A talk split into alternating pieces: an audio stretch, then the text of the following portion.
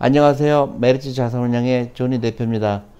어, 제가 그 아시다시피 그 전국을 다니면서 그 금융 문맹을 탈피하자 그렇게 어, 그런 주제로 강의를 많이 하고 다니는데요. 근데 그런 질문이 많아지더라고요. 주식이 뭐고 펀드가 뭐냐 이제 그런 질문을 하세요. 물론 이제 아시는 분도 많겠지만은 그래서 이번 기회에 주식이 뭔지 펀드 펀드가 뭔지 그 차이점에 대해서 아, 제가 말씀을 드리려고 합니다. 아, 주식은 뭐 여러분들 그 여러분들 아, 시는 상식이 대부분 맞을 거라고 보는데요. 근데 이제 펀드는 어, 예를 들어서 한국에 이제 코스닥하고 코스피 다 합하면 어, 제가 생각할 때 한 1800개에서 200개, 2000개 정도 어, 회사가 있습니다. 근데 어, 그 중에서 이제 어떤 회사를 사야 될 건지 또 어떤 기준으로 사야 될 건지 어, 복잡하죠.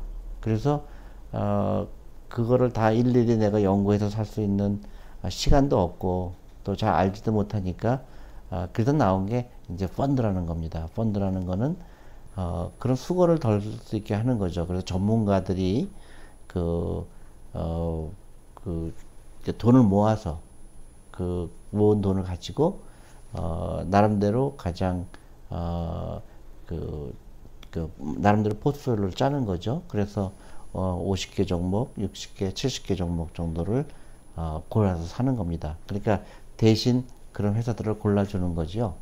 그래서 투자가 입장에서는 어, 주식을 사게 될 수도 있고 펀드를 살 수도 있게 되는 겁니다. 근데 결국은 본질적으로 주식에 사는 거는 어, 마찬가지죠. 근데 이제 펀드는 이제 주식에만 투자하는 펀드만 있는 것도 아니고 또 채권에만 투자하는 펀드도 있고 아니면 주식과 채권을 같이 투자하는 것도 있고요. 또 어떤 펀드는 한국에만 투자하는 펀드도 있고 또 어떤 펀드는 어, 골고루 전 세계에 투자하는 펀드도 있고요. 나름대로 어, 그 각자 성격이 다른 것 뿐이지 결국은 본질은 똑같다는 거죠. 그러니까 개인적으로 할 수도 있고 아니면 그게 귀찮거나 아니면 어, 그 시간이 없거나 아니면은 어, 잘 모르는 분들을 위해서는 어, 펀드를 하는 게 좋습니다. 그래서 제가 어, 이 정도면 설명이 된 것 같고요.